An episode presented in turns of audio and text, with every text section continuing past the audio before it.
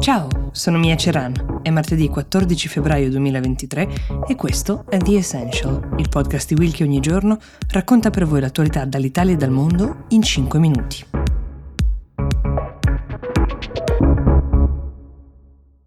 Come vi avevamo ricordato sul finire della scorsa settimana, domenica e lunedì scorso si è votato in Lombardia e nel Lazio per le elezioni regionali. Proviamo a fare un piccolo riassunto dell'esito del voto e delle conseguenze per la politica nazionale. Il primo dato, quello più evidente, è un calo drammatico del numero di persone che sono andate a votare. È un segno di disaffezione piuttosto brutto per il paese e soprattutto per la nostra classe politica, perché è inutile girarci intorno. È soprattutto loro responsabilità e un giudizio di merito nei loro confronti.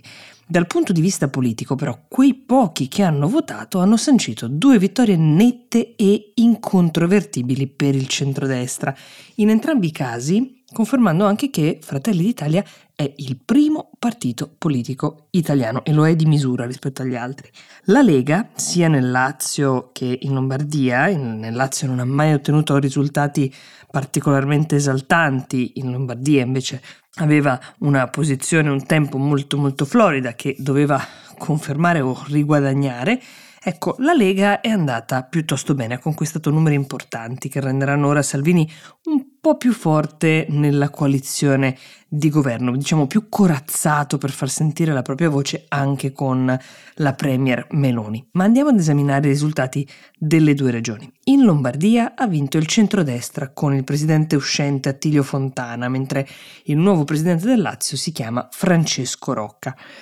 Fontana ha staccato di circa venti punti percentuali il candidato del centrosinistra e del Movimento cinque Stelle che correvano insieme in questo caso, cioè per Francesco Majorino. Ancora più indietro è rimasta Letizia Moratti, che era vicepresidente della regione sotto Fontana, che si era candidata con Azione e Italia Viva. La cosa che colpisce è che anche qui c'è stato un calo di affluenza rispetto alle elezioni del duemiladiciotto, dove si erano presentati banalmente il settantatré per cento degli aventi diritto, e questa volta invece solo il quarantuno per cento. Sono le regionali che storicamente hanno raccolto la minor partecipazione di sempre. Piccolo cenno biografico su Fontana, che come dicevamo inizia il suo secondo mandato, ha settanta anni, eh, è della Lega, ma è sostenuto anche da Fratelli d'Italia e Forza Italia e anche da noi moderati. Prima di essere presidente è stato più volte amministratore locale, quindi ha una carriera politica, un palmarès politico, come si dice, molto ampio. La sua formazione è da avvocato.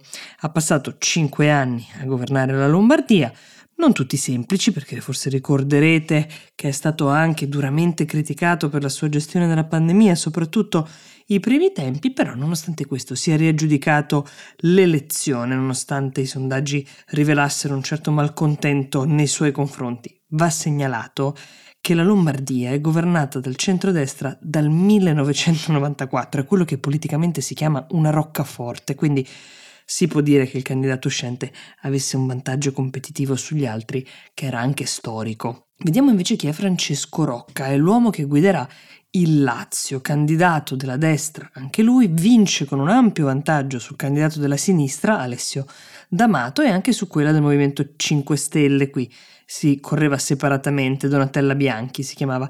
Anche nel Lazio, come in Lombardia, Fratelli d'Italia si posiziona come primo partito nella regione e anche qui l'affluenza è stata drammatica, trentasette virgola due per cento contro il sessantasei per cento del duemiladiciotto. Lì però si votava anche per le politiche, ad onor del vero, nello stesso giorno, quindi era normale che più persone si fossero recate alle urne.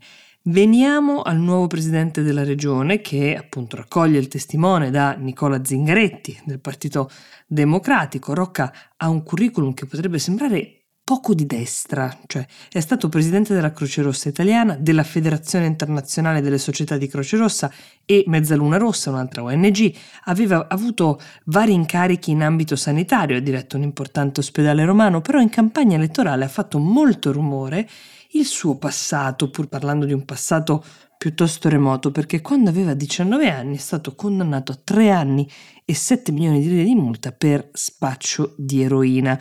Un errore, i conti li ha fatti ovviamente con la giustizia italiana pagando il suo obolo, che però Rocca ha sempre rivendicato come un grande punto di svolta della propria vita, dopo il quale si è aperta di fatto una carriera fortemente incentrata sul sociale, che culmina infatti con questa importante investitura politica.